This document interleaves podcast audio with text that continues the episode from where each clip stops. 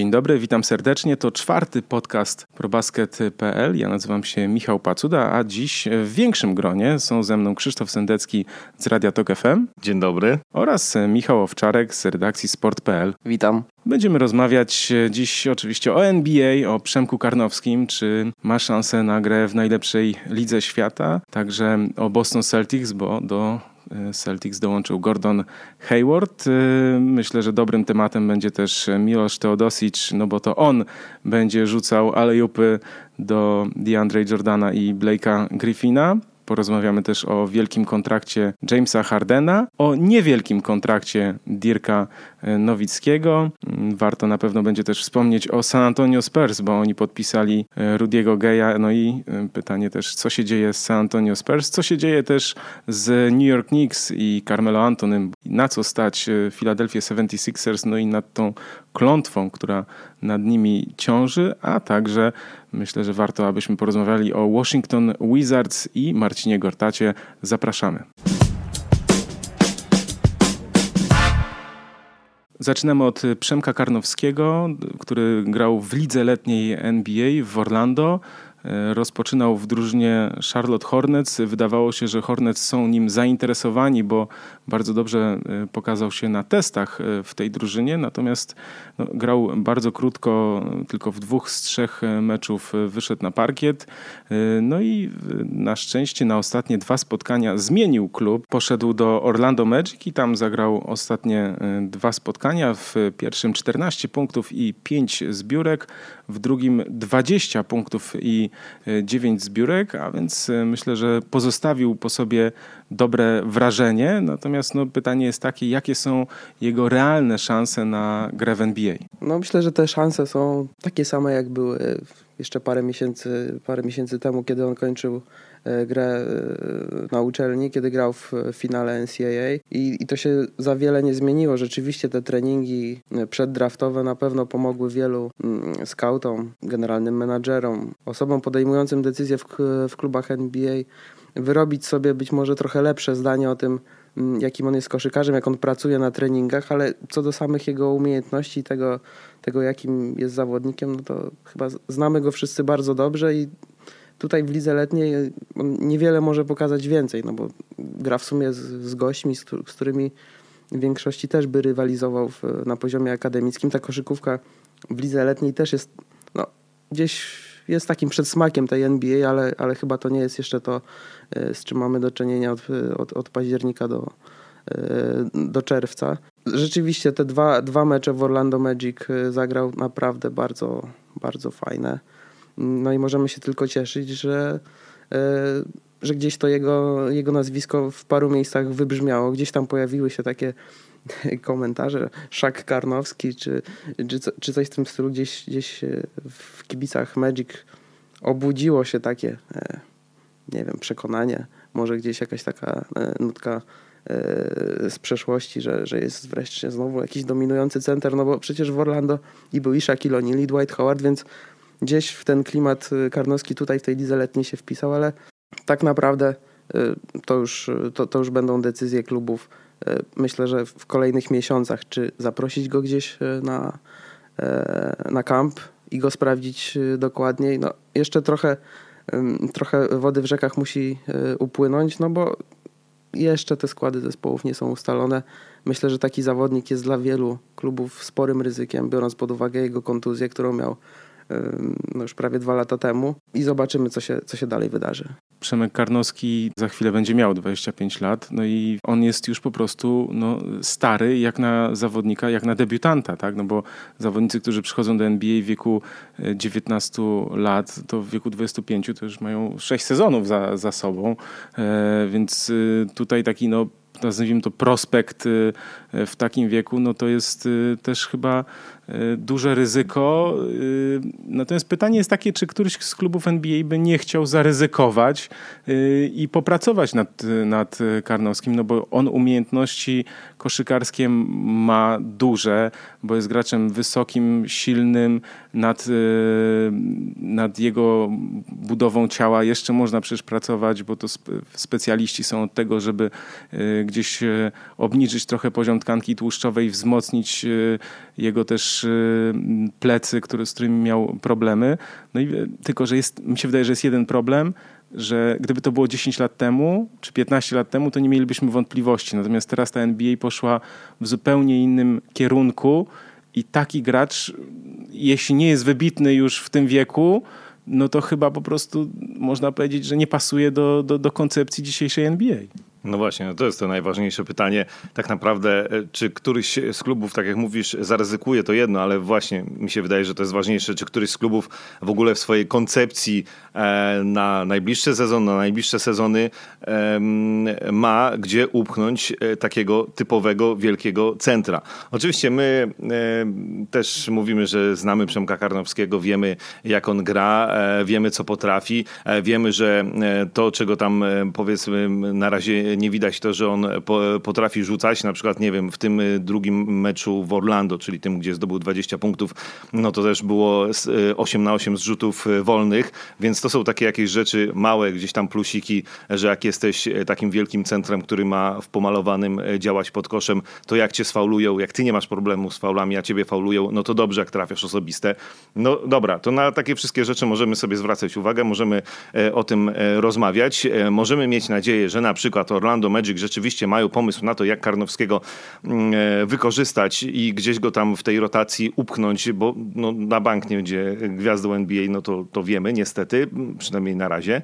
E, I chyba e, niewielkie są szanse na to, żeby kiedykolwiek, ale może krok po kroczku gdzieś tam się najpierw trzeba właśnie zahaczyć, a później robić te kolejne kroczki. Ja sobie tak z ciekawości odświeżyłem e, stronę internetową ostatnio gazety, którą w pewnym czasie, kiedy grał Marcin Gortat w Orlando Magic, wszyscy żeśmy tam e, zaglądali, czyli Orlando Sentinel i wpisałem w wyszukiwarkę Przemek Karnowski, e, wpisałem w wyszukiwarkę Karnowski, tak? I jedyne, co mi wyskakuje z czasów już jakby po NCAA, to jest Steve Karnowski, który jest tam dziennikarzem i pisze o jakichś sprawach sądowych. No więc też musimy mieć świadomość tego, że okej, okay, my w Polsce o Przemku Karnowskim mówimy dużo, bo mamy go jedynego gościa, który ma szansę e, dostać się NBA, no a tam nawet e, w Orlando, e, no poza maniakami NBA, to, to tak naprawdę na razie niewiele osób zauważyło to, że jakiś wielki Polak rzucił 20 punktów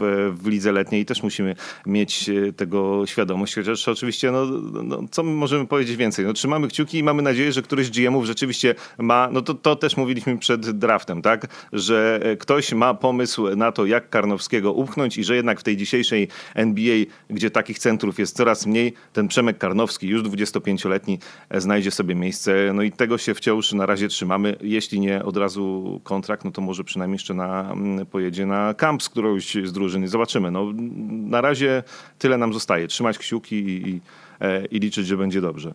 No właśnie, bo jest też e, szansa na to, żeby mm, Przemek podpisał taki hybrydowy kontrakt, jak to jest tłumaczone, E, kontrakt, który da mu możliwość gry e, na zapleczu NBA, dawniej D-League, teraz G-League.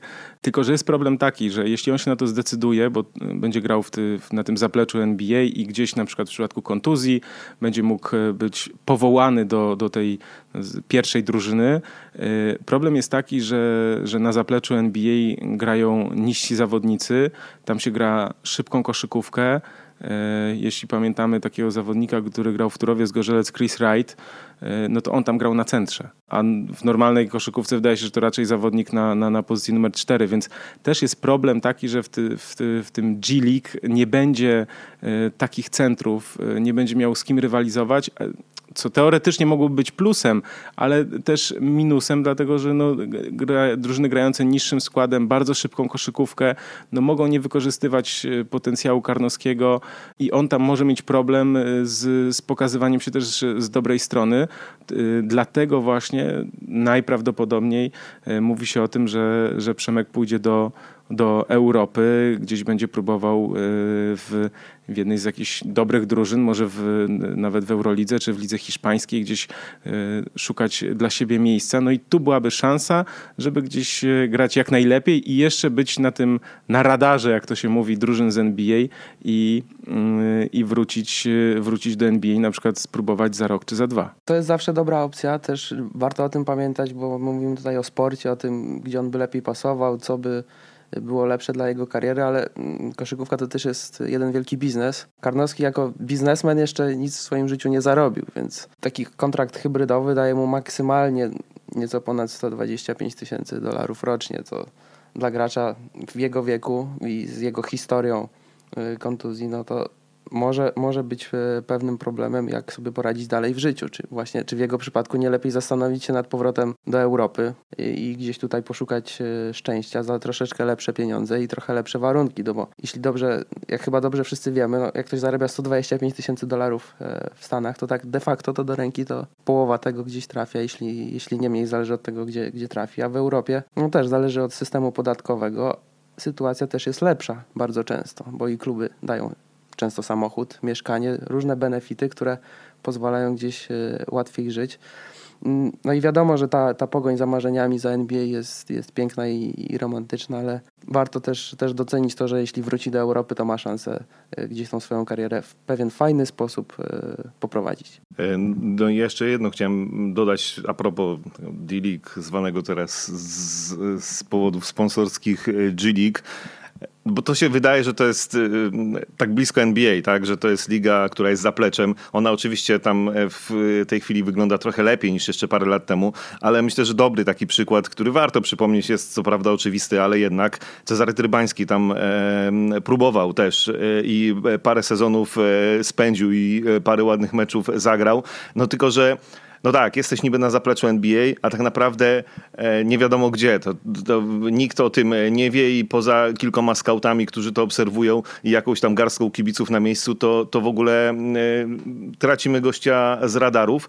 E, I rzeczywiście ja się zgadzam z tym, że Europa jest dobrym wyborem, bo wbrew pozorom to europejskiemu graczowi jest stąd łatwiej trafić do NBA niż z D-League.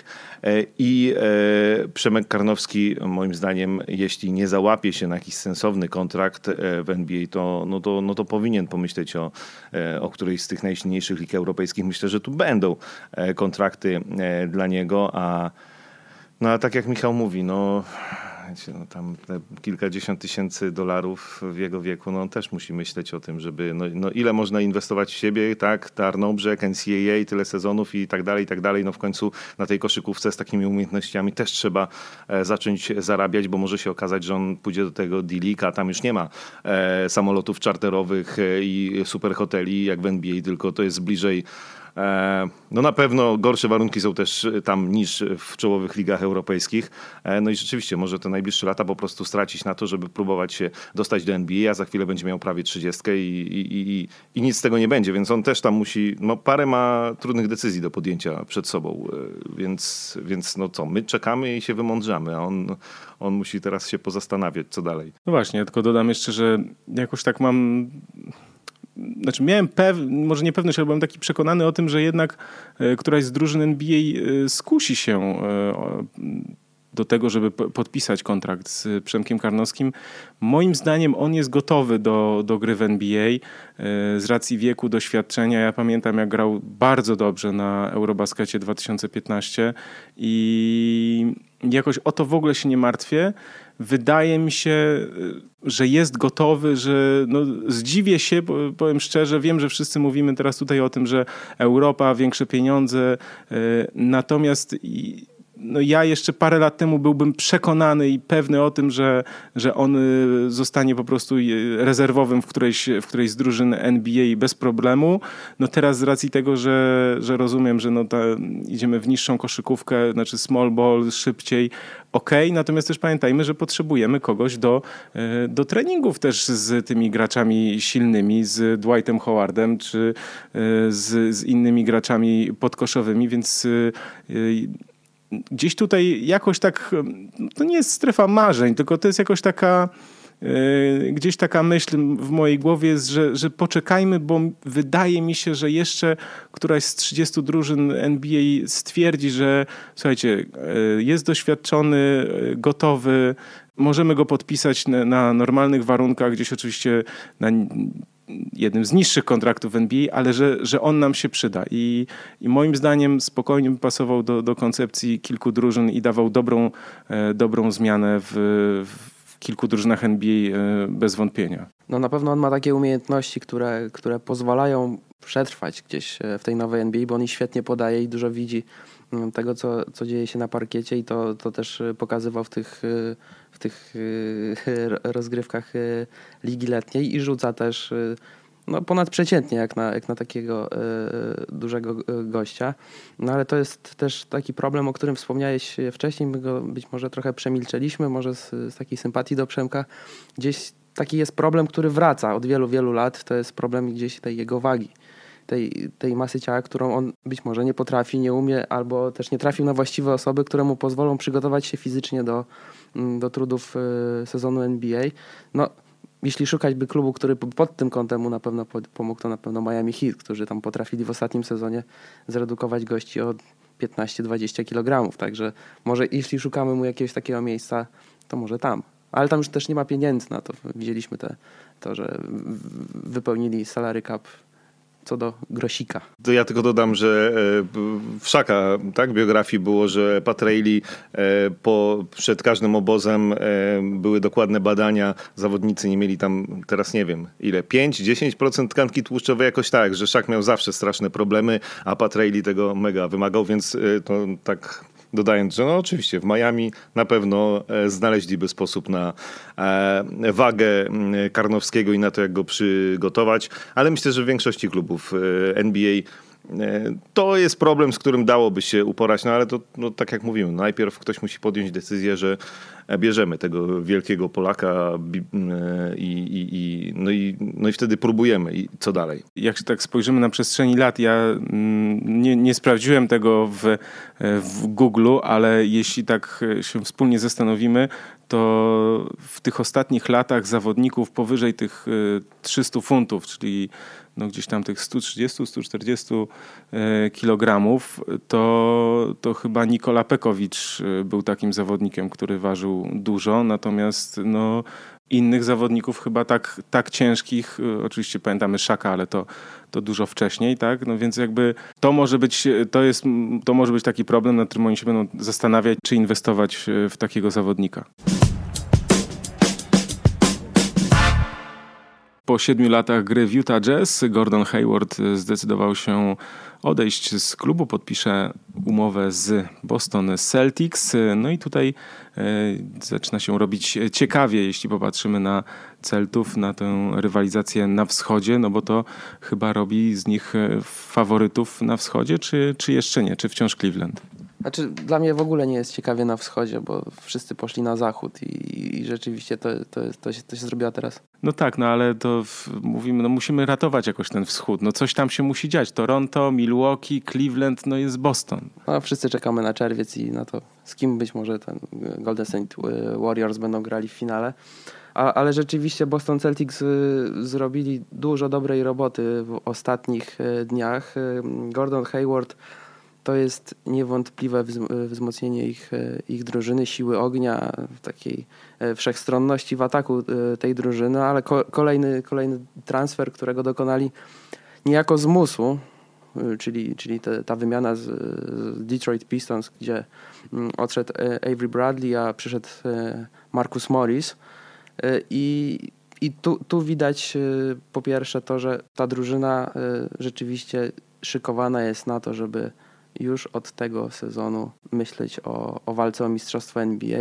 No wiadomo, że to nie jest poziom y, Golden State Warriors, to jest taki chyba benchmark y, cały czas y, w NBA i chyba żadna drużyna mm, nie zrobiła nic tak spektakularnego, żeby, żeby zagrozić Warriors. Natomiast Celtics zrobili wszystko, żeby tym razem mieć, mieć szansę powalczyć z LeBronem Jamesem, no bo na wschodzie już od od wielu, wielu lat jest tak, że żeby zagrać w finale e, NBA, to trzeba pokonać LeBrona Jamesa. Od, od bardzo, bardzo dawna nie udało się to nikomu. Od 2011 roku LeBron James cały czas gra w finale i teraz no i teraz chyba rzeczywiście będzie musiał się naprawdę mocno napocić gdzieś tam w drugiej połowie maja, bo chyba wtedy będą finały e, konferencji wschodniej. Celtics e, mają fajną, fajną drużynę, fajnych zawodników. Wzięli gościa też z draftu, więc ta, gdzieś ta przyszłość na parę, na parę najbliższych lat jest, wydaje się dosyć spokojna.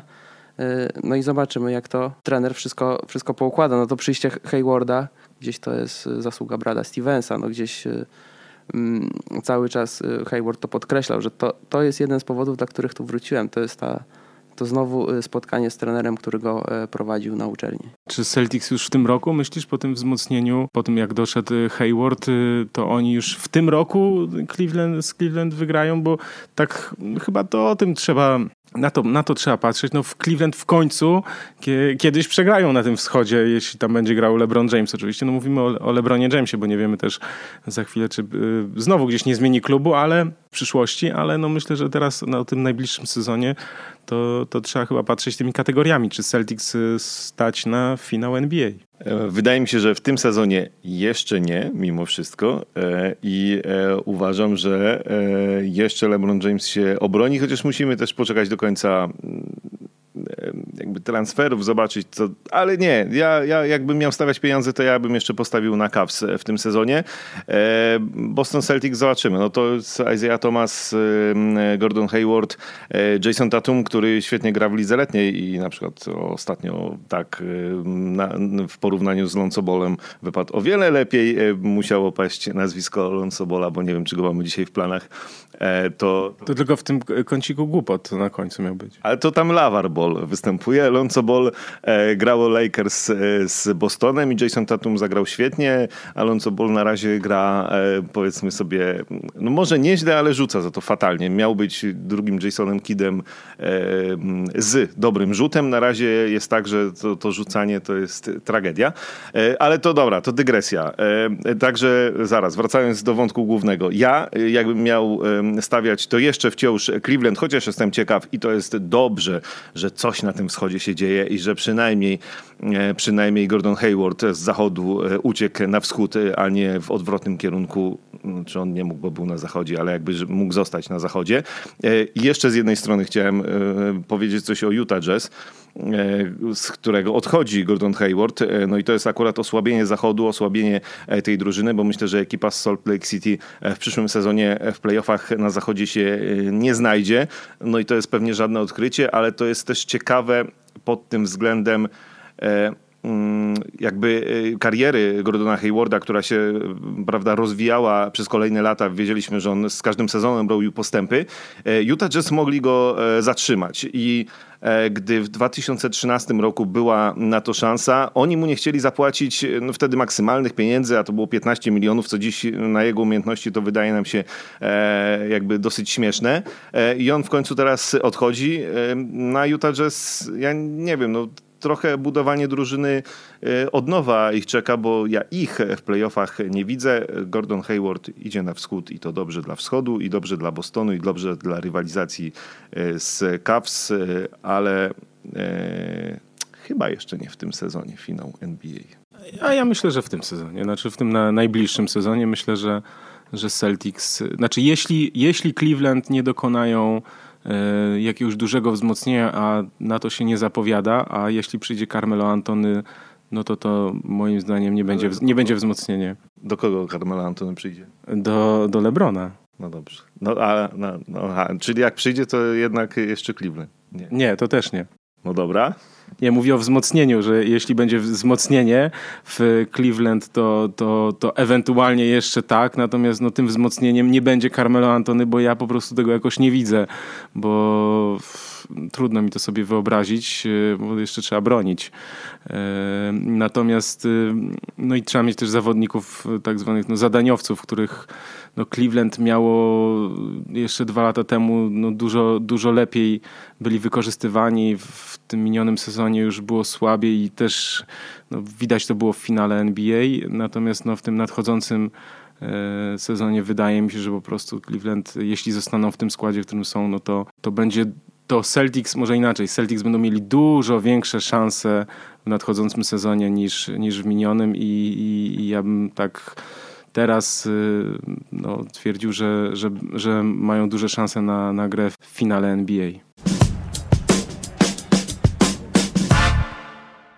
Los Angeles Clippers nie składają broni po odejściu Chrisa Pola. Wydawało się, że będą mieli ogromny problem z pozycją rozgrywającego. Już nikt nie będzie rzucał piłek na dobręcz do Blake'a Griffina i DeAndre Jordana, a tymczasem bardzo ciekawy ruch. Milos Teodosic dołączy do Clippers, zawodnik, który ma 30 lat już, a więc no długo czekał na to, aby zadebiutować w NBA. Przypomnijmy, wicemistrz świata, wicemistrz olimpijski i wicemistrz Europy ostatnie lata w CSK. Zawodnik, który na poziomie europejskim zachwycał, e, także też w tych dużych turniejach grał e, bardzo dobrze. No i to jest e, bardzo ciekawe pytanie, czy w ogóle się odnajdzie w NBA, w tej no, innej koszykówce, bo tam jest jednak duża, większa fizyczność, dużo szybsza jest ta koszykówka, no i pod wodzą trenera Doka Riversa, no, czy, czy będzie w stanie poprowadzić Clippers do playoffów? Do playoffów myślę, że tak, ale tutaj kilka kwestii też jest, no to, to trochę, trochę też będziemy wróżyć z fusów, bo nie jestem w stanie powiedzieć, czy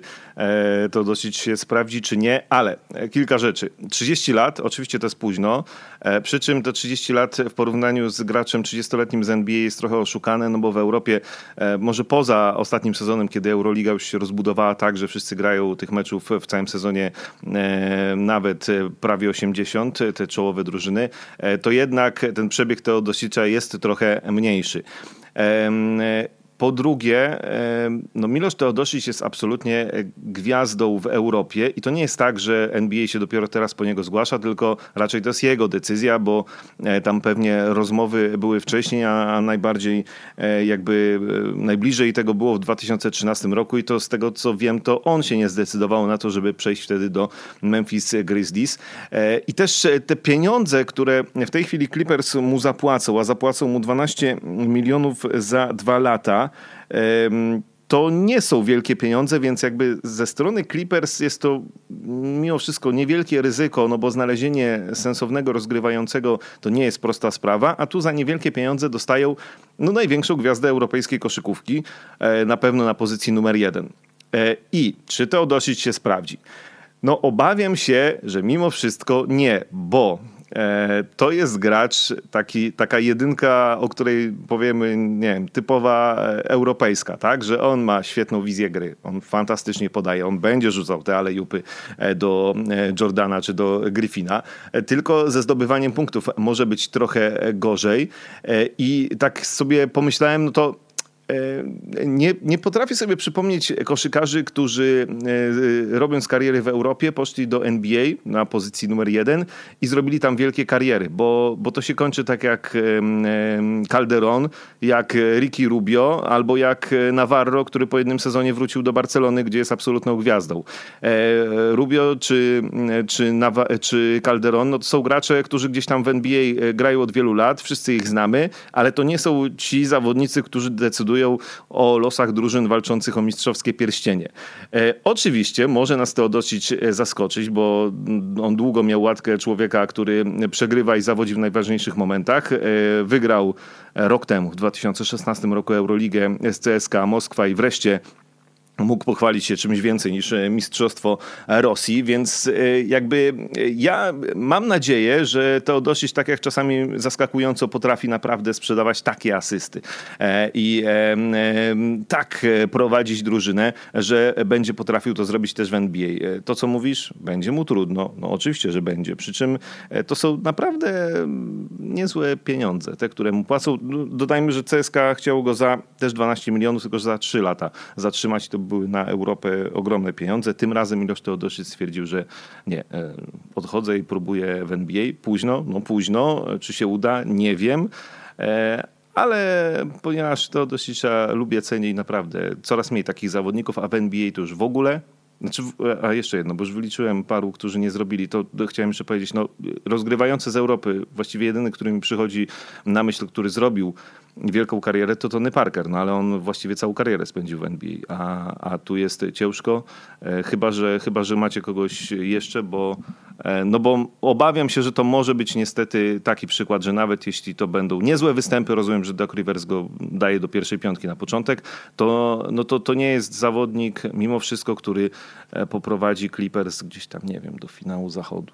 No mi się właśnie wydaje, że on wcale tej pierwszej piątki nie będzie tak, tak bardzo szybko wstawiony. Jest przecież Patrick Beverly, jest Austin Rivers, także tam, tam może być e, trochę tego mieszania mm, na pozycjach 1-2. E, Gdzieś już to przywiązanie do pozycji już w NBA zanika i chyba nie możemy tak tego, tak tego określać, że on będzie pierwszą jedynką. Już chyba coś takiego w wielu klubach nie istnieje. No to no tylko Milosz Teodosic y, raczej na dwójce tak średnio, no nie zagra.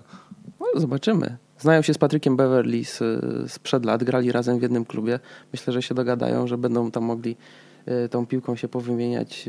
Raz będzie rzucał jeden, raz drugi. A, mm, a do tych twoich wątpliwości, no to zawsze warto powiedzieć o, o takim nazwisku, które było legendarne w Europie, legendarne w, w, rozgrywkach Mm, międzynarodowych, czy to w Mistrzostwach Świata, Europy, Igrzyskach, e, gdzieś podobnie jak Teodosic. I też poszło do NBA e, w dosyć późnym wieku, czyli Sarunas Jasikevičius, który... No właśnie, ukradłeś mi, bo chciałem tutaj błysnąć, ale niestety mi się nie uda. A kto pierwszy przy mikrofonie, ten pierwszy błyszczy. No.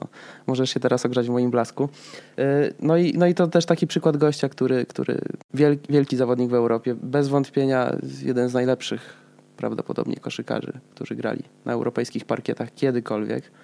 No ale w NBA wielkiej kariery nie zrobił. Gdzieś, gdzieś różnych rzeczy zabrakło, być może nie trafił w swój czas, być może nie do tej drużyny e, poszedł, e, co było trzeba. Wiadomo, tam też było, miała miejsce wymiana, potem przestał grać i, i to też jest taka rzecz, o której wspomniałeś, e, kolejna, to, że nie zawsze gwiazdy europejskie się odnajdują w, w NBA, gdzieś to pozbycie się tego statusu gwiazdy dla wielu jest, jest problemem. Też dostosowanie się do amerykańskiego stylu życia bywa e, problematyczne. Hiszpanie mają z tym problemy.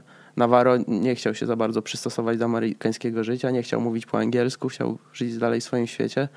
No ale myślę, że teraz, teraz zawodnicy, trochę, czasy trochę się zmieniły i są dużo bardziej otwarci, więc więc zobaczymy, y, jak to się ułoży w tej historii. Też musimy e, wspomnieć to, co powiedziałeś, tak? Jest, no miał te problemy z tym odnalezieniem się, bo to też jest inaczej, kiedy grasz w drużynie, w której jesteś najważniejszym zawodnikiem, w którym masz ten carte blanche, czyli po prostu możesz e, robić co chcesz, a i, i wiesz, że za jeden błąd nie, nie usiądziesz za chwilę na ławkę, a, na, a nawet jeśli usiądziesz, to za chwilę wrócisz. To jest zupełnie inne wtedy psychicznie, ta, ta pewność jest zupełnie inna, bardzo ważna.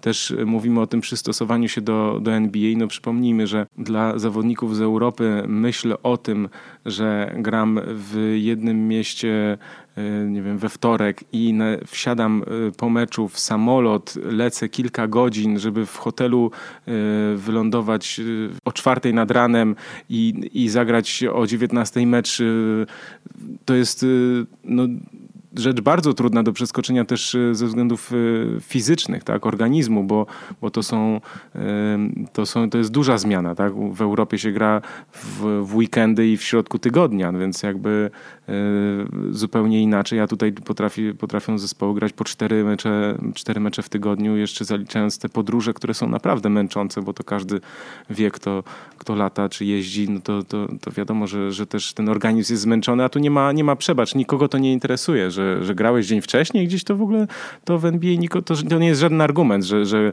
e, jesteś w Houston i wczoraj grałeś w Portland, to w ogóle nikogo e, nie interesuje. Więc no, to jest y, dla Teodosicza będzie ciekawe to, to wejście w ten świat. Ja tylko się zastanawiam, bo to tak, 12 milionów za dwa lata w NBA i 12 za trzy w Europie, to jakbyśmy tak, nie wiadomo jak z tymi podatkami jest, to nie wiem, czy to nie wyszłoby nawet na, na więcej w CSK z, tak naprawdę, bo, bo w NBA no, podatki zjadają połowę, e, a w Europie czasem jest tak, że, że to są kwoty do ręki w ogóle po odliczeniu podatków, więc e, myślę, że Teodosic po prostu um, chce zaryzykować, chce spróbować.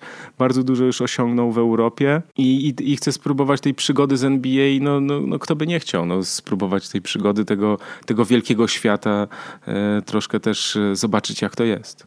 No na pewno on też y, przekonały go te pieniądze. No, mówi, że że nie wiadomo do końca, mm, co się bardziej opłaca, czy grać w Europie za 12 milionów przez 3 lata, chociaż w przypadku CSK to do końca nigdy nie wiadomo, ile tam jeszcze pod stołem tego, y, tego, tych, tych wagonów pieniędzy przejeżdża. Mm, natomiast to, co się wydarzyło w NBA już w zeszłym roku, ta nowa umowa telewizyjna, to na pewno sprawia, Y, że gwiazdom z Europy jest dużo łatwiej podjąć y, decyzję o przenosinach y, do Stanów, o tym, żeby się pomęczyć z tymi samolotami trzy razy czy cztery razy w tygodniu, no bo jednak już nie ma tak dużej różnicy na koncie to okej, okay. tylko ja, ja, i tak będę się trzymał tego, że mimo wszystko mam wrażenie, że dla Teodosicza tutaj pieniądze nie były w tym momencie e, kariery i życia najważniejsze, chociaż oczywiście e, warto by było, nie wiem, może go tam e, dziennikarze chociażby z Serbii czy w NBA o to zapytają i to jest ciekawe, jak on jakby uzasadnia to swoje przenosiny do NBA.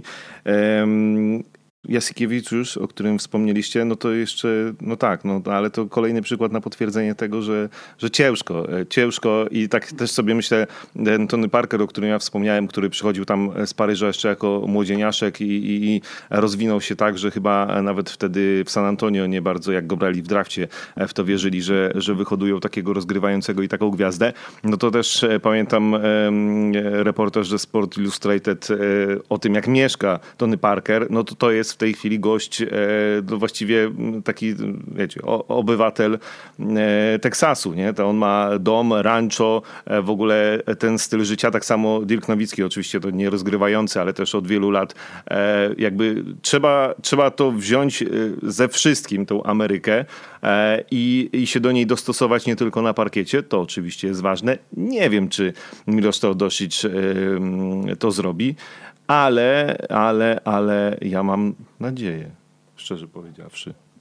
No, też trzeba pamiętać o tym, że NBA się też przez ostatnie lata bardzo zmieniła. Ponad 100 graczy spoza USA, y, wielu asystentów trenerów, y, trenerów przygotowania fizycznego, menadżerów, pracowników klubu jest już z całego świata. Już to nie jest aż tak, y, aż tak stricte amerykańskie środowisko, a bardziej takie międzynarodowe towarzystwo i otwartym ludziom jest się w nim wcale nie tak trudno y, odnaleźć.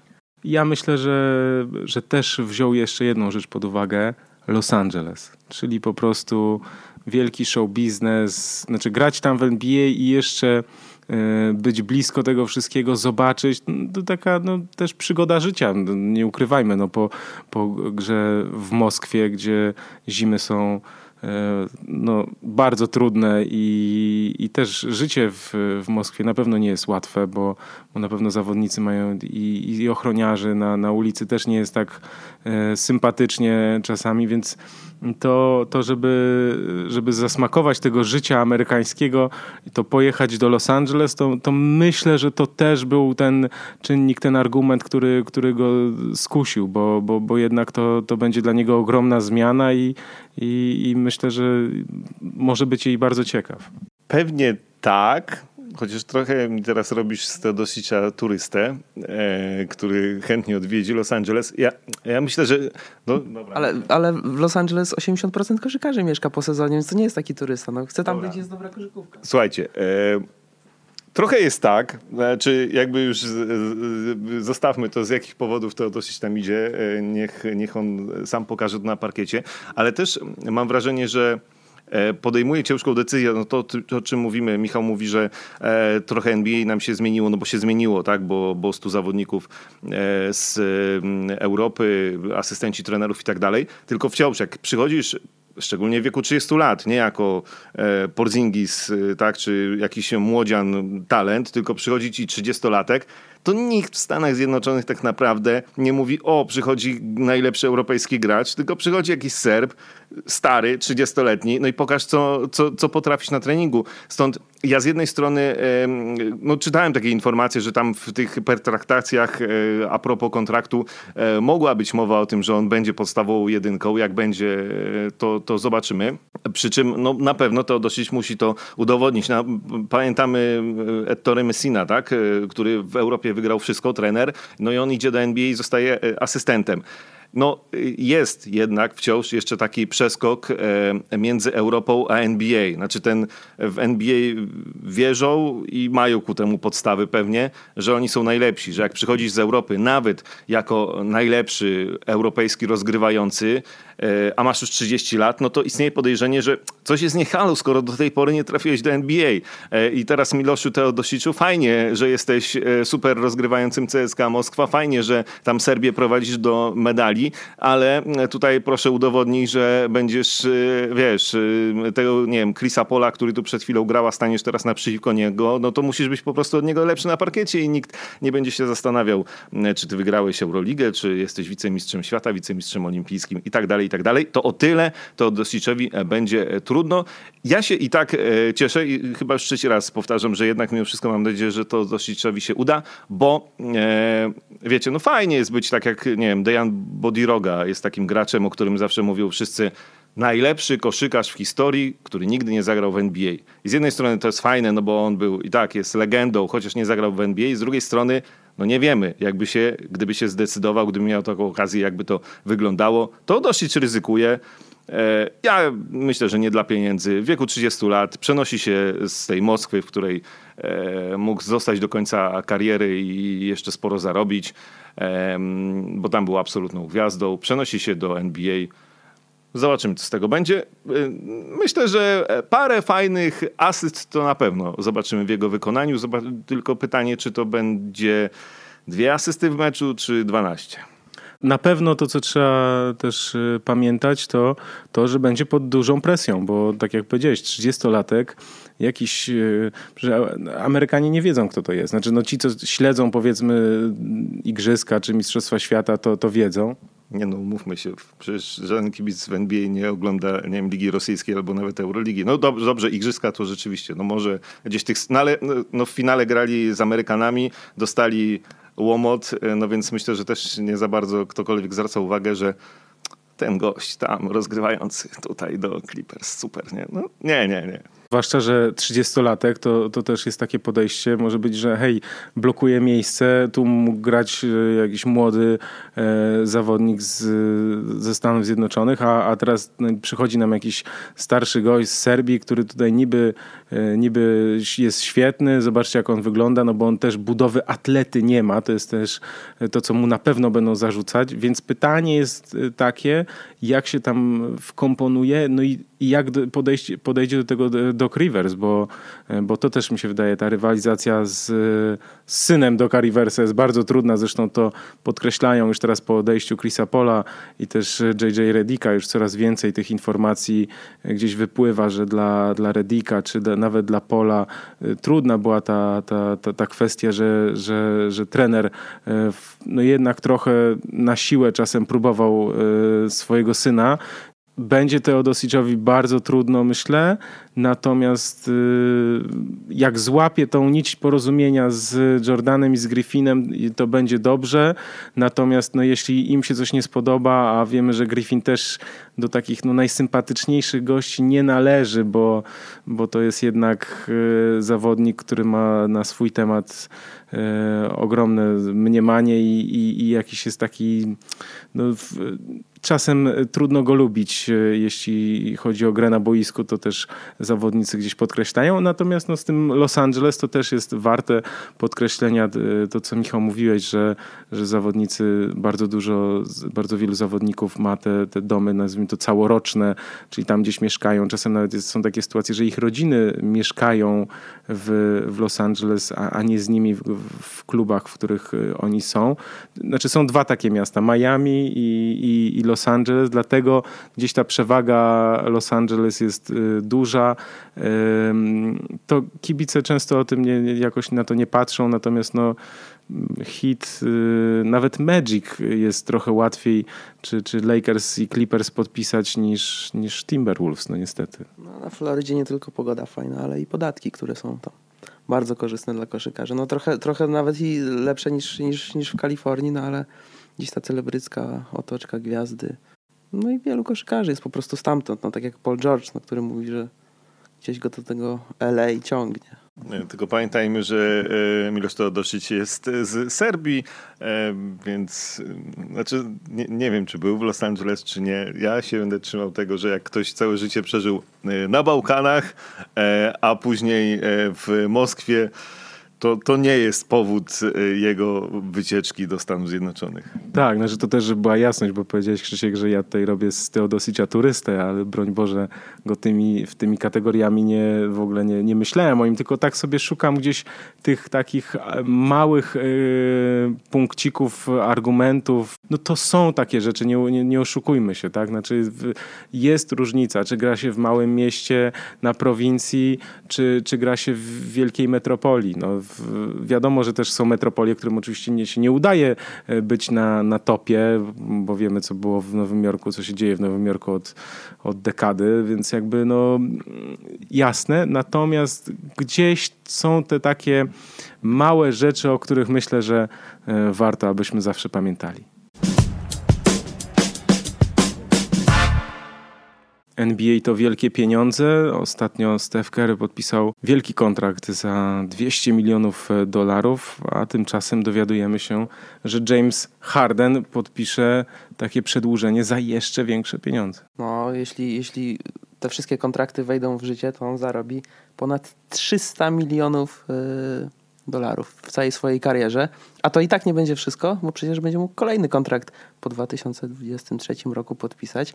Dla przypomnienia, Michael Jordan, przez was tak e, uwielbiany, na graniu w koszykówkę, to ze stówki nie wyszedł.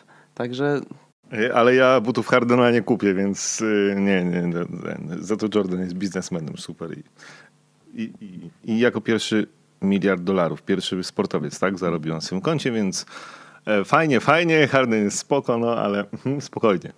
Nie, tylko pokazuje, jak się, jak się zmienił koszykarski biznes i że teraz e, na samym graniu w koszykówkę można stać się e, milionerem. Jak tak dalej pójdzie, to niedługo pewnie i miliarderem.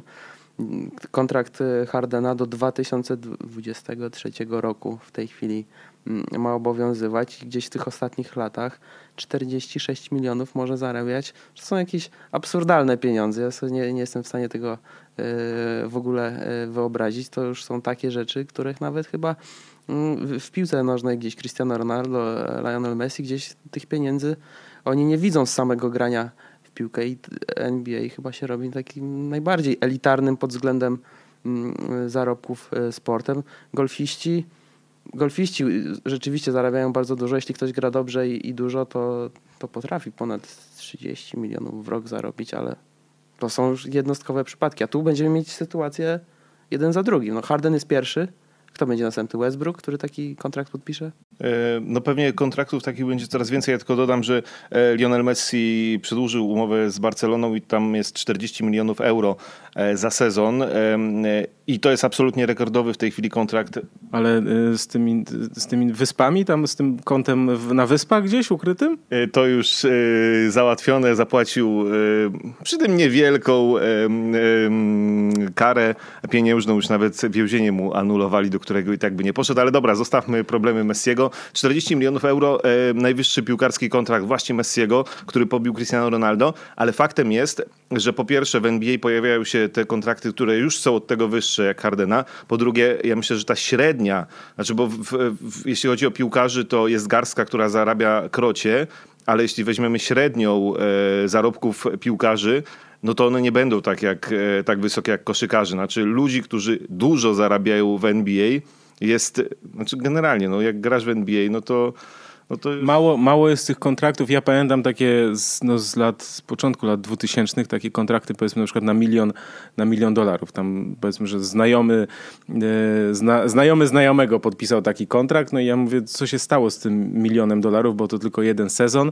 On mówi, no wiesz, no kupił sobie dom, kupił swojej mamie dom, no i się rozeszło, no, bo, to, bo się rozeszło, bo, bo jak grasz w NBA, to próbujesz się dostosować do tego stylu życia, więc no nie masz zegarka za kilkaset dolarów, tylko za kilka tysięcy dolarów, no bo gdzieś powinieneś taki mieć i próbujesz się dostosować, więc ten, ten milion dolarów, który, który ten zawodnik zarobił e, w jeden sezon, bo już potem mm, poszedł grać gdzie indziej, więc jakby e, Paul McPherson się nazywał, mogę to ujawnić, chyba nikt mu nie doniesie, że zdradzam takie jego tajemnice, ale był taki kiedyś zawodnik, y, polecam sprawdzić na YouTubie, bo y, też talent y, do danków ogromny i niewykorzystany, myślę. W każdym razie to jest, to jest ciekawe, że no teraz już te, te najniższe stawki, najniższe kontrakty no są astronomiczne. Znaczy to tam jeden kontrakt za kilka milionów dolarów gdzieś nam by się wydawało dla przeciętnego zawodnika. Znaczy jeszcze spójrzmy na to takiej ludzkiej strony. Słuchajcie, no przepraszam bardzo, ale to jak jesteś normalnym człowiekiem, to do końca życia nic nie musisz robić, no. E, no tak, tylko że to co mówisz, to mi się też e, Marcin Kortas przypomniał, który e, też zaczynał od tam chyba 800 tysięcy dolarów w Orlando. No i on właśnie mówił, że no dobra, no podjeżdżasz pod tą Amway Center, halę Orlando, no i stoją tam te Bugatti, Ferrari, Porsche, no to już trochę bieda. No i co on tym swoim BMW, o którym na początku kariery tyle w Polsce pisaliśmy, że on tuningował, no trochę wiecie, trochę wieś, nie? więc y, trzeba wydawać więcej pieniędzy. Ehm, też jest fajny cytat, tylko czekaj, bo nie pamiętam z kogo, ale y, uwielbiam go. Dużo zarabiam, to dużo wydaję. No to takie jest życie. No to wiesz, jak weźmiemy sobie statystyki e, zawodników z lig właśnie tych zawodowych, profesjonalnych w Stanach Zjednoczonych, to tam wychodzi, że e, ponad połowa gdzieś tam bankrutuje po zakończeniu kariery. Nie wszyscy są tacy jak Michael Jordan, który e, razy ileś tam pomnożył swój majątek. E, a większość ma później problemy, bo jak kupisz dom za milion, no to okej, okay, wydasz milion, ale dom za milion pewnie ma 20 sypialni, 13 łazienek i zużywa milion prądu, y, tam kilowatów i ileś tam wody w basenie i jak nagle przestajesz zarabiać e, tyle, ile w NBA, no to ten dom trzeba jeszcze utrzymać. No i zaczynają się problemy, e, ale mieliśmy o Jamesie Hardenie chyba rozmawiać, to ten. Rozmawiamy o pieniądzach ogromnych, bo ja mam też jeszcze taką, taką tylko to jest już tak, znów taka dygresja, nazwijmy to filozoficzna, której tutaj no, nie będziemy roztrząsać, e, bo to jest raczej pytane, pytanie do ekonomistów, a, nie do nas. Ale ja tak patrzę na te, na te pieniądze w NBA, na te wielkie kontrakty, e, te miliardowe kontrakty z, z tymi telewizjami, tutaj te kolejne salary cap powiększane i ja mam takie, taką jedną myśl, panowie, czy to się po prostu nie wywróci, no. Na razie jest gwarancja, że te pieniądze zostaną wypłacone, są kontrakty podpisane, więc gdzieś do tego do tego czasu mamy, mamy chyba spokój. No ten rynek się rozwija, sponsorzy płacą coraz więcej. Jak nie będą mogli płacić, to będą płacić coraz mniej, ale... No tak, no to jest chyba taka kwestia po prostu, jeśli by się rynek w, w Stanach Zjednoczonych po prostu zawalił, upadł, to, to, to no... To Słuchajcie, są różne teorie na temat rynku w ogóle finansowego na, na świecie, że, że może się coś wydarzyć takiego. Dobra, poszliśmy już trochę za daleko od tego Hardena jednak i nawet pieniędzy. E, e, znaczy, oczywiście, jeśli będzie krach finansowy na świecie i wszystko rąbnie, to nie tylko NBA upadnie, tylko jeszcze parę innych instytucji, które trochę bardziej ich upadek nas zmartwi. E, w Stanach Zjednoczonych to już tak krótko. To jest. Myślę, że to jest o wiele pewniejsze niż na przykład w Europie. Znaczy w Stanach to, że to jest na zasadzie powiedzmy franczyzy, tak, kluby NBA, to wszystko liga nadzoruje, właściciele. E, nie możesz sobie wydać pieniędzy, jakie chcesz, masz to salary cap, masz e, to wszystko zabezpieczone. Nie jest tak jak w Rosji, gdzie, e, tak jak Michał wspominał, może to dosyć jeszcze pod stołem, drugie tyle pieniędzy dostawał. Nie możesz sobie wydać nagle, nie wiem, iluś tam milionów z kosmosu, których nie masz i nikt tego nie kontroluje, a za rok upadniesz. No nie, myślę, że akurat NBA te pieniądze, które wydaje, są ogromne pieniądze, ale to są pieniądze, które NBA zarabia, chociażby z tej umowy e, telewizyjnej i myślę, że to na tyle jest e, pewne i, i, i raczej tutaj jesteśmy spokojni, To może o Hardenie jednak porozmawiamy. O Hardenie chyba nie ma co gadać, bo już po prostu do podpisał, że podpisze. Ja mu gratuluję szczerze, no super sprawa. Natomiast myślę, że jest taka kwestia, o której ty chciałeś pogadać, to jest za to, jeśli mówimy o pieniądzach, to Dirk Nowicki zarabia, zarobi mało pieniędzy i, i to jest też ciekawostka. No tak, 5 milionów dolarów, drobne na waciki. E, padło już tu nazwisko Nowickiego przy okazji e, Teodosicza i tego, jak przystosować się do Stanów Zjednoczonych. E, to Nowicki jest super przykładem, przypominamy, od 98 roku i z tym kontraktem niewielkim za tą piątkę, no to będzie drugim w historii po Kobe Bryancie gościem, który gra przez dwie dekady w jednym klubie. Dirka Nowickiego lubię, cenię, szanuję i dobra, niech tak będzie. I jest absolutnie wielkim graczem i co ważne, jeśli chodzi o pieniądze. On się zgodził, mógł mieć większe pieniądze, nie po raz pierwszy, ograniczyć e, swoje zarobki po to, żeby władze klubu, czyli tego jego Dallas Mavericks kochanego, w którym spędził całą karierę, e, czyli ten Mark Cuban osławiony, e, mogli wydawać pieniądze na innych zawodników. I to jest teraz drugi raz porównanie do Kobiego Bryanta. Pamiętamy koniec kariery Kobiego. No oczywiście Lakers mu zaproponowali, no to przyjął, nie? Ale Kobi dostał ogromne pieniądze na ostatnie dwa lata swojej kariery, z której no, koszykarsko to pamiętamy głównie machanie, filmy, przemówienia i ostatni mecz w jego karierze a Dirk Nowicki zupełnie inny. E, zupełnie, zupełnie inne pożegnanie, zupełnie inne podejście do, do swojego ukochanego klubu. Ja nie mówię, że lepsze, ale, ale zupełnie, zupełnie inny przykład i myślę, że warto to porównać. Zupełnie inny przykład, ale efekt może być taki sam, bo Dallas Mavericks niewiele robią, żeby, żeby ta drużyna na tym mocnym wschodzie mogła mm, cokolwiek zdziałać, więc zgodził się zarabiać mniej. Efekt będzie miał taki, taki sam jak sukcesy Kobiego w ostatnich mm, sezonach no być może się na końcu wszystko zgodzi, jak, jak karierę zakończy i Mark Cuban się odwdzięczy za te mm, lata poświęceń i gdzieś może właśnie w tym rosyjskim stylu gdzieś jakaś furmanka y, ciągnięta przez tego byka w Teksasie gdzieś podjedzie pod rancho y, Dirka Nowickiego i zostanie mu wynagrodzone to, co to, co on się tutaj poświęcił e, dla drużyny. Ale jeśli mówimy o poświęceniach finansowych, no to chyba nie możemy powiedzieć o mm, Kevinie Durancie, który też się zgodził zarabiać o wiele mniejsze pieniądze niż w zeszłym roku, no tam półtora miliona mniej. No ale dzięki niemu i, i, i Stefek Curry sobie mm, zarobi maksymalne pieniądze i mogli zostać Sean Livingston i, i tam te kontrakty się będą zgadzać i Golden State Warriors będą nie do pokonania, bo właśnie Kevin Durant postąpił tak wspaniałomyślnie i, i, i idzie po kolejny pierścień. Zawodnicy niektórzy czy komentatorzy nawet mówią, że to jest nie fair, że, że Durant tak zrobił, że powinniśmy, takie głosy gdzieś się pojawiały, że przecież powinniśmy zawsze iść po maksa. A ja akurat, mimo że ta decyzja Duranta mi się nie spodobała, to już mówiłem wielokrotnie, mimo że jestem jego wielkim fanem, to, że mi się nie spodobało to przejście do Golden State Warriors, to jednak to, że nie podpisuje maksymalnego kontraktu, tylko właśnie za mniejsze pieniądze, aby, aby drużyna, drużyna mogła być mocniejsza, to akurat dla mnie jest normalne i, i myślę, że pozytywne. No i to jest y, taki ładny z tego wniosek, że jednak to nie pieniądze są w tym sporcie najważniejsze, tylko trochę inne rzeczy. Nie, no mi też się to oczywiście e, podoba i nie, znaczy nie wiem, co tu jest nie fair. No, jeśli e, zawodnikowi, no Durant był w takiej sytuacji, że no też wierzę w to, że bardziej mu w tym momencie zależało na pierścieniu mistrzowskim niż na paru milionach dolarów, e, więc dla mnie jak najbardziej zrozumiała, fajna decyzja. E, no, rzeczywiście tutaj to daje to, że znowu będą walczyć o mistrzostwo. E, Dirk Nowicki, no, daje mu to sportowo niewiele, ta obniżka kontraktu. E, nie wiem, czy dostanie wypłatę po karierze, ale no, nie wiem, no, może w jego wypadku trzeba było jednak wziąć sobie na koniec ten Maxa. Możemy sobie pogdybać. No, generalnie, jeśli chodzi o Kevina Duranta, fajnie. Przy czym to oznacza, że Golden State Warriors pewnie znowu będą mistrzami NBA.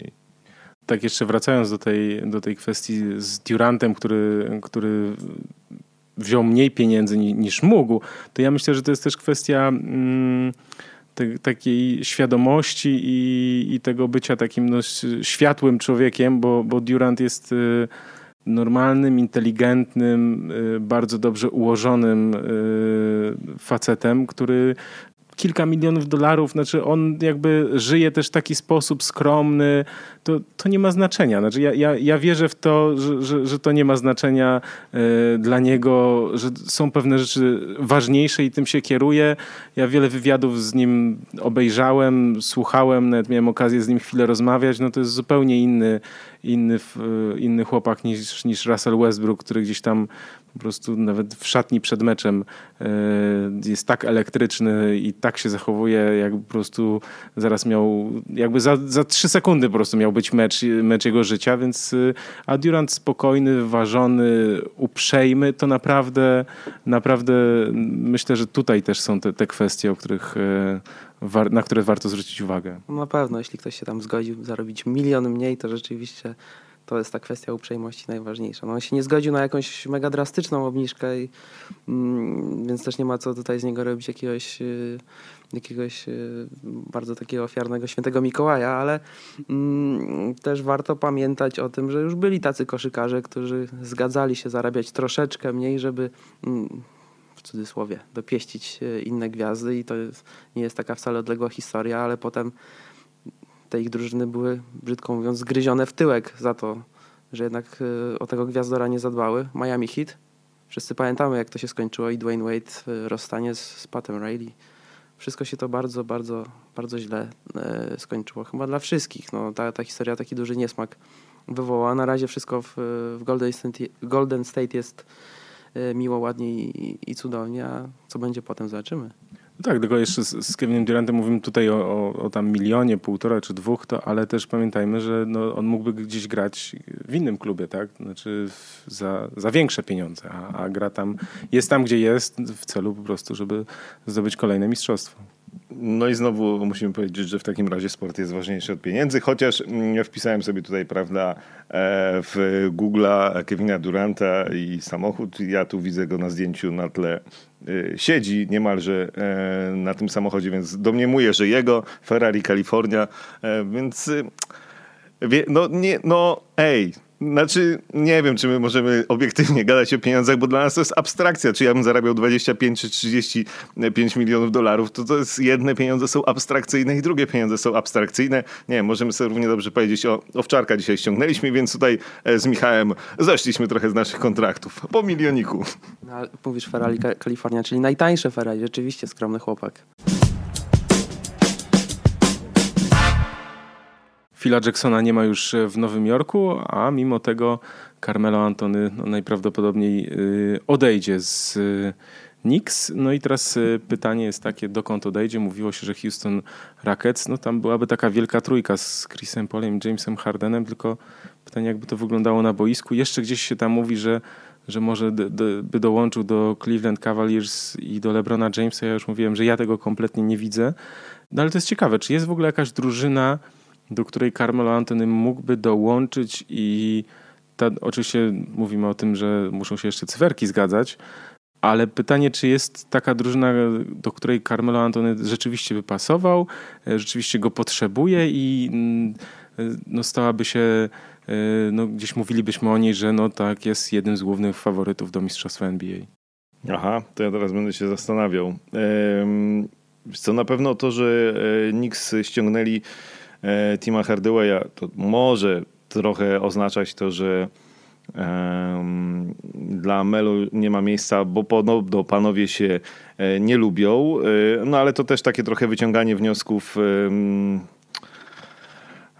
No, no, no trochę, trochę nie do końca jakby znając szczegóły tych ich relacji, na pewno Tim Hardaway absolutnie przepłacony poszedł do Nowego Jorku, bo 71 milionów za 4 lata, to za jego ojca można by zapłacić, a nie za niego. A e, Carmelo Antony, więc to nie wiem, e, bo ja się będę trzymał wersji, że dla New York Knicks mimo wszystko strata Antonego to jest rzecz zła. Znaczy, jakby ja, ja tego nie rozumiem. Znaczy, ja wiem, że Carmelo Antony i New York Knicks nic do tej pory nie wygrali, e, tylko że to raczej wynikało z działalności klubu.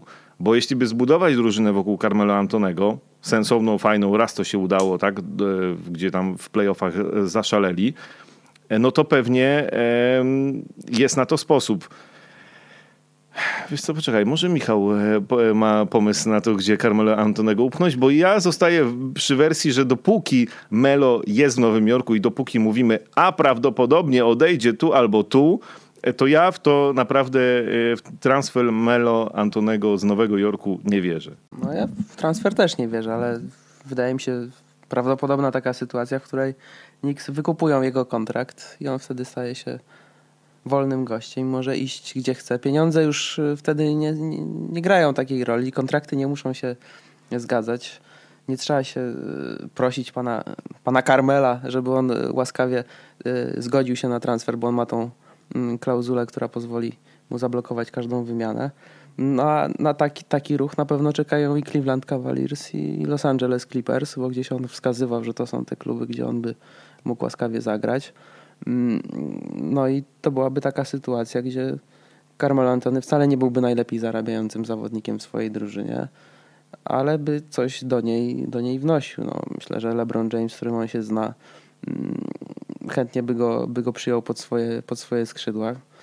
Gdzieś Carmelo Antony, przypomnijmy, on jest y, cztero... Y, Pekin, y, Londyn, Rio, trzykrotny mistrz olimpijski. To, to się nie zdarza tak łatwo, ale nie ma tego pierścienia. Pytaliśmy go w zeszłym roku, jak był w Polsce, czy on by wymienił te pierścienie złota z Igrzysk Olimpijskich na pierścień, to mówił, że nie. No ale myślę, że ta, ta, ta wizja pierścienia to jest, to jest coś, co go na pewno ciągnie. No, do Los Angeles pewnie, pewnie, pewnie tam by się jego żonie bardziej podobało. Ona jest gwiazdą telewizyjną. Dobrze czuje się w Nowym Jorku, ale myślę, że w telewizji y, w Kalifornii też by się na pewno lepiej odnalazła niż w, w Cleveland, Ohio. Mówimy o tym, że on może odejść, jeśli ten kontrakt zostanie wykupiony albo ewentualnie gdzieś transfer, no, jeśli by się zgodził.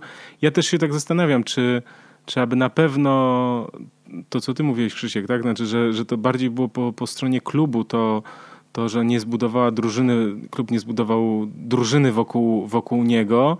Yy, no i druga rzecz, no Phil Jackson, który się mieszał przecież w tą taktykę trenerów y, Dereka Fischera, potem przecież y, teraz ostatnio Jeffa Hornaska i gdzieś próbował zmuszać tą, tą, ten zespół do grania w stylu, któremu zupełnie nie odpowiadał. Mi się wydaje, że z Porzingisem coraz lepszym i, i z Melo no, tylko ten, ta kwestia tego Hardaway jest, tak jak powiedziałeś, no zresztą zaskakująca i no ja też nie wiem, jakie tam są między panami relacje.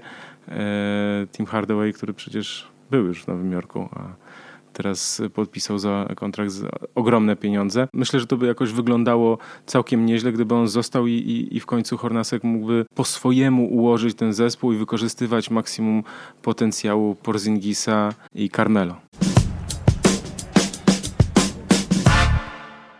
Jest taka drużyna w NBA, która od wielu, wielu lat jest w czołówce i co roku myślę, że można powiedzieć, że nas zaskakuje ruchami, które potem przekładają się na bardzo dobre e, wyniki i gdzieś co roku walczy o mistrzostwo NBA, to oczywiście San Antonio Spurs. Tyle, że ten okres transferowy, no wielu kibiców mówi, że gdzieś Spurs przespali. E, jedyną na razie taką dosyć, dosyć dużą e, rzeczą to jest podpisanie umowy z Rudim Gayem ale czy to jest gracz, którego oni potrzebują i w ogóle tak, co, co, co można powiedzieć o San Antonio Spurs w tej chwili? No właśnie, mm, najlepiej powiedzieć, że jestem Greg Popowicz i on ma na to na pewno pomysł, bo e, no, Rudy Gay tak, no przychodzi do San Antonio razem z kilkoma e, znakami zapytania. E, znaczy idzie tam e, z Sacramento, gdzie zarobiłby, zarabiał więcej, bo tutaj zarobi 17 milionów e, dolarów za dwa sezony. I to powiedzmy są przyzwoite pieniądze jak na tego gracza, który Potrafi grać fenomenalnie, potrafi grać też beznadziejnie i myślę, że to jest największy zarzut do niego, że to jest gracz bardzo nierówny. Po drugie, w poprzednim sezonie zagrał ledwie 30 meczów i on wraca po kontuzji. To była kontuzja poważna, bo to była kontuzja Achillesa. E, te 30 meczów średnie na poziomie tam ponad e, prawie 19 punktów, ponad 6 zbiórek, prawie 3 asyst, więc to wygląda nieźle w liczbach, tylko pytanie w jakiej on jest formie. E, no i ostatni zapytanie pytania, gdzie go tam Greg Popowicz ustawi, czy on będzie w tym frontcourtem razem z Lamarcusem Aldridge'em, bo też nie wiemy, co z Lamarcusem Aldridge'em San Antonio zrobią, czy go gdzieś przehandlują, czy go zostawią. Więc ja mogę powiedzieć, że dużo, dużo znaków zapytania i E, jedyna odpowiedź, jaką mam, to to, że właśnie trener Popowicz ma jakiś na to pomysł. Rzeczywiście innych na razie transferów nie ma. Jakoś trzeba, trzeba to San Antonio pchać do walki o finał zachodu, bo, bo myślę, że to wciąż jest cel dla tej drużyny mimo wszystko. Chyba największe rozczarowanie jest takie, że oni nie zrobili de facto nic takiego, co by nas przekonało, że spróbują powalczyć z Golden State Warriors. Bo jeszcze gdzieś w zeszłym roku wydawało się, że no, Warriors y, mają tego Kevina Duranta, ale przecież y, Popowicz wie, jak tą swoją drużynę ustawić. Kawhi Leonard y, będzie grał na pewno świetnie i to się wszystko mm, ładnie ułoży. No ale się, się nie ułożyło. No, na pewno przeszkodziły w tym kontuzje, bo i Tony Parker i, i Kawhi Leonard w playoffach nie byli do gry. Mm, no, było widać, że, że Warriors wskoczyli na ten poziom wyżej niż wszyscy. E, Zachód się wzmocnił, a, Spurs e, niejako zostali z tym, z tym co było. No, na pewno Popowicz to jest świetny trener. W ogóle San Antonio Spurs to jest jedna z najlepszych organizacji w świecie sportu i, e, i gdzieś nagle po transferze Rudego Geja to, to nie jest tak, że oni wypadną z playoffów, no ale też nie zrobili nic takiego, żebyśmy gdzieś ich w, ty, w tym gronie faworytów kapkę wyżej e, ustawili. Zbliżamy się do końca, ale jeszcze porozmawiajmy chwilę o Philadelphia 76ers, e, bo ESPN na Twitterze podało dalej taką grafikę, w której e, no jest rok wyboru w drafcie i nazwisko gracza oraz mecz, ile meczów rozegrali ci gracze w tym swoim debiutanckim sezonie. Nerlens Noel żadnego, Joel Embiid żadnego, Jelly Okafor 53 mecze, Ben Simmons żadnego meczu nie zagrał. No i teraz Markel Fultz y, jest znak zapytania, a on podkręcił kostkę w lidze letniej. Mi się wydaje, ja widziałem to, to, to skręcenie, no to jest takie tydzień, dwa i, i, gramy na, na oko, ale co tam dalej? Takie kontuzje są niestety najgorsze, że one wyglądają na niegroźne, zwykłe podkręcenia, a potem się okaże, że jakiś ogromny uraz i, i, i będzie coś, yy, i będzie musiał, nie wiem, przez pół roku pauzować. A mi się wydaje, że nie, że to jest taka kontuzja dosyć standardowa i on wróci szybko i jeszcze rozpocznie ten sezon od pierwszego meczu. Za to ja mam inne spostrzeżenie, że to była świetna okazja do tego, żeby dać super tytuły nie tylko w Filadelfii do gazet, że klątwa, bo to pasuje idealnie pod tą grafiką, e, o której mówisz, e, którą tu ESPN rzuciło, też to genialnie pasuje, a więc klątwa nad Filadelfią i tak to zostawmy. Ja na razie o zdrowie Markele Fulca się nie martwię.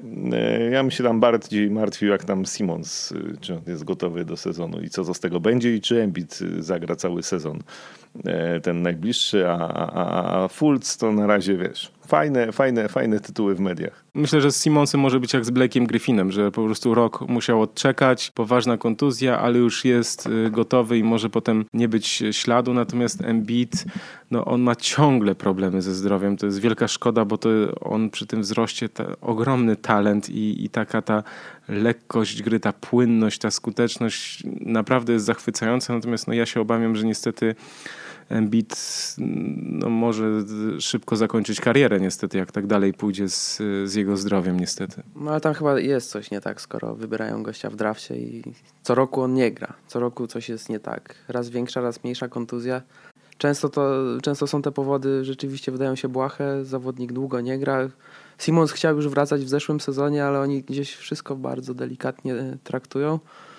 Mm, no ale też chyba nie radzą sobie tak y, dobrze z tymi kontuzjami. No jest to, jest to duży znak zapytania. Czy, ta, czy, czy ten, ten zespół, który gdzieś już wszyscy upatrywali w taki, taki, taki, taka przyszłość, która nadeszła już teraz. Wielcy zawodnicy, um, oni, oni będą przyszłością NBA, a na razie to, to oni są przyszłością medycyny sportowej. No zobaczymy, co z tego wyjdzie dalej.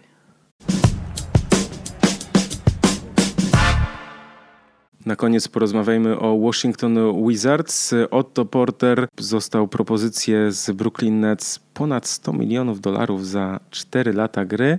No ale ponieważ był zastrzeżonym wolnym agentem, czyli Washington Wizards mogli tę ofertę wyrównać, no i wyrównali, a więc y, no, tak zwany role player, gracz zadaniowy jest teraz najlepiej zarabiającym y, graczem y, drużyny. Czy to dobrze świadczy o Wizards, czy to jest dobra, dobry prognostyk dla, tej, dla tego zespołu? Na Wizards zawsze patrzymy tak z takim, z takim wielkim oczekiwaniem, bo tam gra nasz człowiek w NBA. Spodziewamy się, że będzie się mógł bić o mistrzostwa, ale niestety Wizards od lat nie robią nic y, takiego, co by tą drużynę gdzieś y, wyżej y, w tabeli NBA pchało. Zatrzymanie Portera było chyba priorytetem dla, dla, dla Wizards, no i to się udało. Mm, czy ten kontrakt jest sprawiedliwy? No to wracamy do naszej dyskusji o pieniądzach. Rzeczywiście może kilku osobom mm, skoczyć gula. No John Wall już teraz te jego zarobki już jest dwóch gości, którzy zarabiają więcej e, w Waszyngtonie i to dużo, dużo więcej. Mm, czy to wpłynie jakoś na relacje w szatni? No, zobaczymy. No ale takie jest, jest, jest takie rozczarowanie. Ja się spodziewałem, e, że e, Wizards powalczą o, czy to o Paula George'a, czy może jakaś wymiana sign and trade z Utah Jazz, że, że coś zrobią, bo tak jak, tak jak John Wall wspominał, no brakuje nam jednego, jednej, jednej wielkiej gwiazdy, żeby bić się z Cavaliers e, o finał, no a został Otto Porter. No i ta drużyna zostanie taka, jeśli nie będzie żadnej, żadnej, żadnej wymiany, zostanie taka jak, jak była. E, mieli świetny sezon ostatni, jak na swoje możliwości. No ale znowu nie było nic więcej niż tylko druga runda. To jest, to jest jednak chyba takie mm, spore rozczarowanie i nie wiem, czy możemy liczyć na razie tutaj z naszej lipcowej wieczornej perspektywy na coś więcej w przypadku Washington Wizards, no zobaczymy. Patrzę, co można kupić za 100 milionów dolarów. Dobra. Nie, wiesz co, nie mam nic sensownego do dodania do tego, co powiedział Michał. Wizards, tak, drużyna nasza, bo gra Marcin Gortat.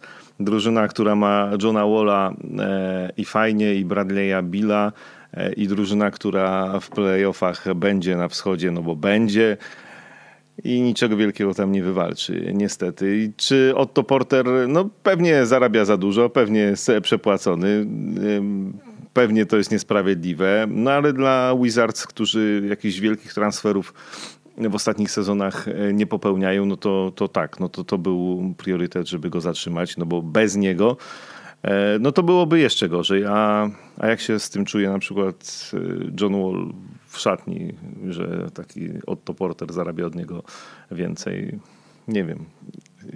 I nie wiem, jak to wpłynie na tą drużynę, ale, ale to, to jest ta poza Cleveland i poza Bostonem, no to Wizards wpisują się w ten nieco smutny i nieco słaby wschód. Myślę, że jeśli chodzi o Johna Walla, to jeszcze będziemy mm, świadkami za chwilę jakiegoś przedłużenia kolejnej umowy ala James Harden, bo to gdzieś do tego zmierza.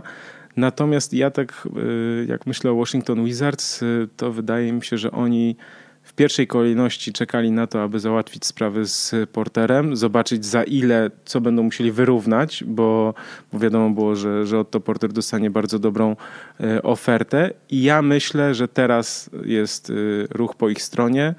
I myślę też, że transfer Marcina Gortata jest bardzo prawdopodobny. Jeśli on się wydarzy, miejmy nadzieję, że do jak najlepszej drużyny i Marcin będzie zadowolony z tego transferu. Natomiast gdzieś te wszystkie znaki na niebie i ziemi mówią mi, że, że transfer yy, Gortata yy, się tego lata yy, wydarzy. Czekamy już na ten transfer chyba od, od dłuższego czasu, odkąd weszła ta, ta, ta nowa umowa telewizyjna, odkąd y, kontrakty poszybowały do jakichś niebotycznych rozmiarów, to Marcin y, Gortat jest takim graczem za rozsądną cenę i na pewno w wielu drużynach on się mm, by przydał i wcale nie trzeba wiele oddawać, żeby, żeby go pozyskać. No tylko pytanie, czy, czy, czy Washington Wizards są na tyle ogarnięci, żeby coś na takiej wymianie y, zyskać, albo w ogóle, żeby coś takiego zaproponować żeby też siebie wzmocnić, no bo wiadomo, że łatwo jest oddać dobrego gracza, a w zamian dostać czapkę gruszek. Mm, no a Marcin Gortat jest zawodnikiem, który w wielu dobrych drużynach by się na pewno sprawdził, ale czy dobre drużyny będą miały co oddać, zobaczymy. No a swoją drogą, wracając znowu do pieniędzy, e, zmieniają nam się przepisy, zmienia nam się koszykówka, zmienia nam się NBA i tak sobie myślę, że e, ta sprawa kasy i tych e, zastanawiamy się, tak, kto więcej, o ten nagle dostał tam ponad 200 i tak dalej, oto Porter ponad 100 i e, to jest dużo i kto następny i kto więcej. A tak sobie przypominam, że e, nie wiem, 20 lat temu problemy były w sumie te same i pamiętam jeszcze jak Scottie Pippen e, płakał, że zarabia grosze, bo zarabiał grosze w Chicago Bulls, a Kevin Garnett zaczynający karierę podpisał kontrakt na 127 milionów. E, i gdzieś tam wchodziły nowe przepisy, nowe regulacje, a jak nie przepisami, no to mamy nowy kontrakt z telewizją i te kontrakty są rzeczywiście coraz większe swoją drogą. Marcin Gortat, pamiętam, też się cieszył ze swojego kontraktu, jak go podpisywał, tego obowiązującego. No to jest 60 milionów za 5 lat, które dzisiaj no już jest śmieszne. No. Przy tym Porterze nawet to już jest, no znowu, tak, znowu gadamy o pieniądzach, które dla nas są jakimś totalnym kosmosem i mówimy, że są śmieszne. No a tak, tak to trochę jest, więc, e, więc e, liczymy dalej kasę, a, a, a Wizards no cóż, y, ale nie będziemy się zastanawiać na razie, e, gdzie, e, gdzie najlepsze miejsce dla Marcina Gortata. Nie, no zastanawiać się nie będziemy, znaczy możemy tutaj wróżyć z fusów, bo, bo nie mamy żadnych insiderskich e, informacji. Ja myślę, że wartość Marcina Gortata jest y, o tyle, o tyle duża z uwagi na tę jego umiejętność gry z rozgrywającymi, stawianie tych zasłon. Tak? Pamiętajmy, że to jest przecież e, lider w NBA pod względem tych zasłon, które są asystami, czyli one umożliwiły takimi w cudzysłowie asystami, że, że one umożliwiły e, graczowi zdobycie punktów. Myślę, że Marcin Gortat może być no, wartościowym e, i dużym wzmocnieniem dla wielu drużyn w NBA. To był czwarty podcast ProBasket, rekordowo długi, no ale to też z uwagi na liczbę e, dyskutantów. E, Krzysztof Sendecki z Radia Tok FM był jednym z nich. No i nie dostałem mojego kącika na koniec, o czym dzisiaj nie powiemy. A tu Lawar Ball i tak dalej. Nie, dobra, żart. Jest rekordowo długo, nie będziemy gadać o, lawaru, o Lawarze Bolu. E, chciałem tylko powiedzieć, że Jamal Crawford podpisał kontrakt, żeby było, bo dzisiaj dużo o pieniądzach za niecałe 5 milionów za sezon z Minnesotą i to potwierdza moją teorię, że Minnesota będzie trzecia na zachodzie. Michał Owczarek ze sport.pl. Dziękuję bardzo za zaproszenie. No, myślę, myślę, że jeszcze kiedyś nie jeden rekord tutaj długości pobijemy. E, no jeszcze Krzysiek chce coś powiedzieć. No chciałem powiedzieć, że z okazji tego czwartego mm, e, podcastu Michał Owczarek dostaje nagrodę Rookie of the Year. Kończymy już e, czwarty podcast e, ProBasket. Dziękujemy za uwagę. No i mamy też takie ogłoszenie. Ważna informacja. Za tydzień, a więc 17 lipca nie, na, nie będzie podcastu, ponieważ e, wszyscy będziemy na wakacjach, a następny podcast 24 lipca i od razu zapowiadam, że będziemy mówić nie tylko o NBA, ale też przede wszystkim o reprezentacji Polski, bo nasi koszykarze rozpoczynają za chwilę przygotowania do E, Eurobasketu, który we wrześniu będzie rozgrywany, a więc też o kadrze koszykarzy w następnym podcaście, ale to dopiero 24 lipca. Dziękujemy, do usłyszenia.